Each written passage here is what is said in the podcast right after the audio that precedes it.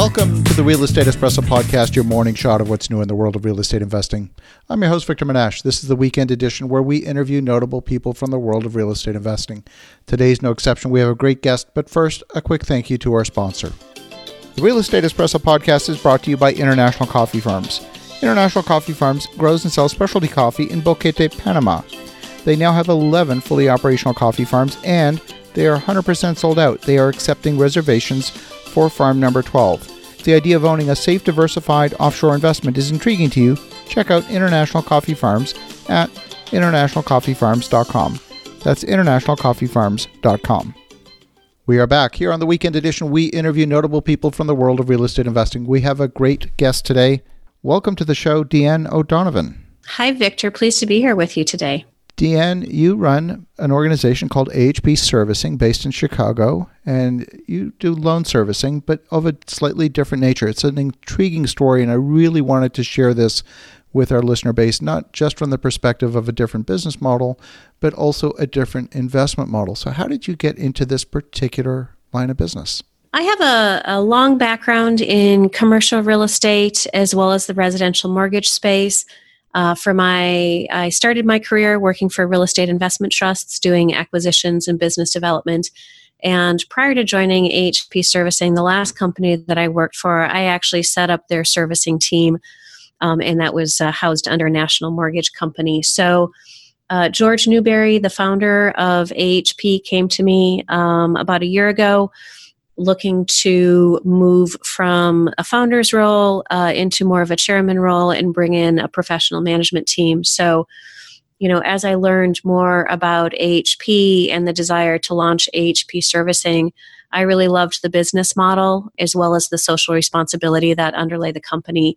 So it's been a great first year on the job. We've launched the servicing business and a new fund and really expanded our core trading model as well. So you invest in acquiring distressed assets, specifically non-performing or distressed notes. Talk to us a little bit about that and why that particular model. Why does that make sense? Yes. So the original company was American Homeowner Preservation, and that was founded in 2008 at the height of the Great Recession. And the goal was to purchase loans that were in default at a discount and then share some of that discount with the homeowner so that we could try to find a consensual solution to ideally keep them in their home if they wanted to retain their home or do a deed in lieu of foreclosure or other consensual settlement to keep them out of foreclosure, prevent that underlying property from becoming a blight in the community. And, um, you know, it turned out to be really a win win win model. We're a crowd funded company, so investors can invest in our fund for as little as $100 and then we use the money from those investor dollars to go out and purchase pools of distressed mortgages. We share some of that discount with the borrowers. So for them it's fantastic because they get an opportunity to really have a fresh start. Um, and then for our investors we're obviously still making a return on the difference between what we buy it for and what we can modify or resell it for um, or what the underlying property is worth. And so it becomes this kind of virtuous cycle for all of the constituents with which we work. I've talked with a number of folks that invest in this particular space, and as I understand it, you're are you performing a loan modification with the homeowner so that you go from having a non-performing note to now a performing note that is, of course, of much higher value because it's not it's no longer a toxic asset. Correct? That's right. So to, you know, give your listeners a pretty simple example, there might be a loan that has a principal balance of $100,000 and they're let's say a year past due on their mortgage. So we might buy that loan for $30,000 and so that's then the basis from which we're working to figure out what do what can we then turn around and offer the borrower as a modification um, if they don't want a modification, which does happen on a pretty regular basis, we'll find that they've already abandoned the property. In that case, we'll offer them typically a deed in lieu of foreclosure. Uh, we would then take the property back and sell it for the underlying value, which you know in a lot of these markets that we deal in the prices didn't quite bounce back from the last recession so let's say it might be worth 60 or 70,000 and then that difference between what we purchased it for and the underlying collateral value would be the profit on that particular trade.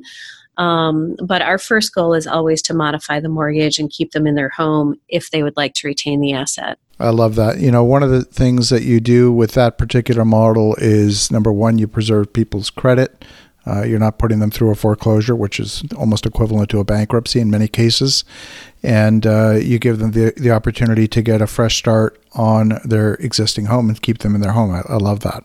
Yeah, you're exactly right. And one of the things we really try to do is give the borrower as many options as possible and as much flexibility as possible because they know their situation better than we will ever know their situation. And so we've really invested a lot of time and thought and technology into making our business model as friendly as possible for the borrower as well as for our investors. And when you're dealing with a particular homeowner, they can get into financial trouble for a myriad of different reasons. It could be that they had a health issue in the family, it might be a one time event. It could be that they were just unlucky and the property fell underwater. And so they felt that the best solution was to stop paying their note, or maybe they lost their job. And then there's that final category of folks that just don't know how to control their spending.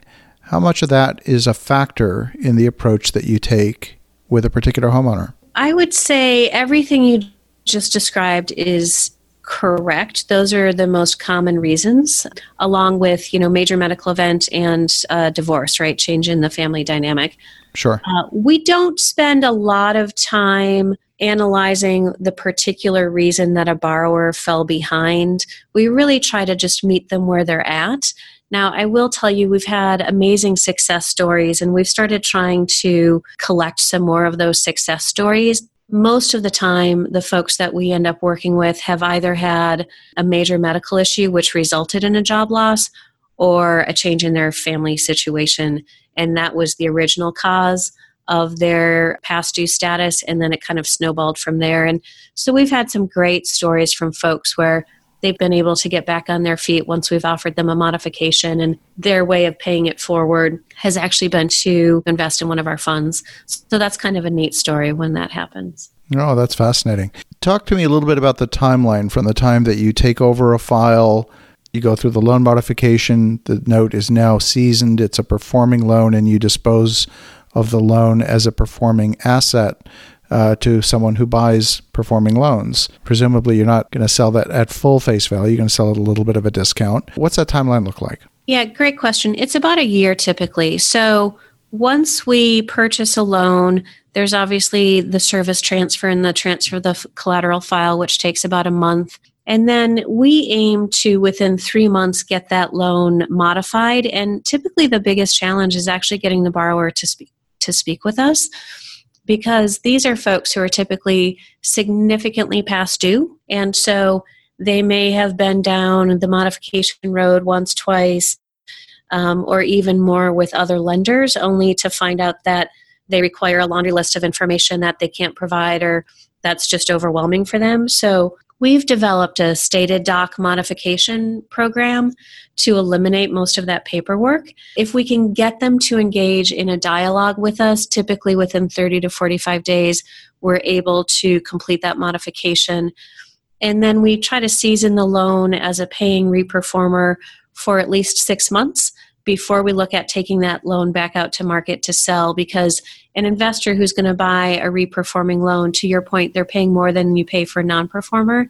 So we like to be able to show that history of timely payments. Exactly.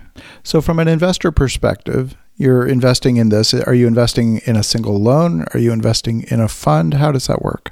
So you're investing in um, an offering or a fund. We are a crowd-funded company. So we go through the Reg A offering through the SEC, which is a pretty robust process. It takes about six months typically to get approval for a Reg A offering. So we launched our most recent fund in November of 2018. And somebody who makes an investment in the fund can invest for as little as $100. We're open to accredited and non accredited investors.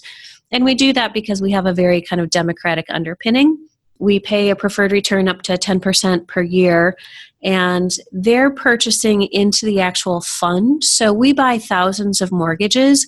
So for them, it's a diversified investment. And so, one of the things we've seen is a number of small investors who invest in individual notes also investing in our fund because it gives them much greater diversification. We buy thousands of loans where they might buy one or two to a dozen to maybe a hundred. And so they still have concentration risk because they're not buying enough loans to get that portfolio effect. So, for a lot of those investors, as well as the general public looking for an alternative real estate play or something that's not correlated to the stock market, it's a really nice way for them to diversify that piece of their portfolio. I love that. Now, for the listeners, we've talked about the different crowdfunding platforms that exist out there. We've talked about Reg CF, which is a relatively new option under the Jobs Act, and Regulation A uh, is limited to, I believe, $50 million in a single offering. Is that right? That's correct. It's a more difficult kind of offering to put to market. It's much more rigorous. There's a lot more demand on the sponsor in terms of both disclosures and uh, and filings. I believe all of your financials need to be audited financials, correct? That's correct. And I'm glad that you mentioned that because when I was doing my due diligence on the company before I accepted the CEO role, that to me was really important as a leader of a company, as an employee of a company, or as an investor, I would not have been comfortable stepping in to an organization that did not produce audited financials and that was not transparent. So that transparency is very important to me. Before we wrap up, I wonder if you can uh, share with us a story, perhaps one of your clients, perhaps a success story that would particularly touch our listeners. Sure. So we have one that um, we just featured in the last month or so that I thought was very touching. So uh, it was a borrower who was past due. He had inherited his mother's home, so it was the home he had grown up in. He then had a major medical issue. He developed cancer, and as a result of his medical treatment costs and loss of job related to being out of the office for medical, he fell past due uh, on his loan. His loan was in foreclosure before we purchased it and we were able to work with him to modify that loan keep him in in his home. He's recovered from cancer. That whole experience changed his life and he has now become a pastor. I love that. Yeah and still residing in the home that he grew up in which i think is really beautiful. If folks want to learn a little bit more how can they do that? So they can contact us at 866 AHP team by phone, or they can check us out on our new website, which is www.ahpservicing.com. And they'll have links there to our Reg A offering, our audited statements, and other ways to get in touch with us. So, absolutely encourage your listeners to reach out, start a dialogue. We're happy to answer any questions. Well, Deanne, thank you so much for joining us today. For the listeners at home, definitely check out Deanne O'Donovan at ahpservicing.com. That's ahpservicing.com. And have a wonderful rest of your weekend. Go make some great things happen. And we'll talk to you again tomorrow.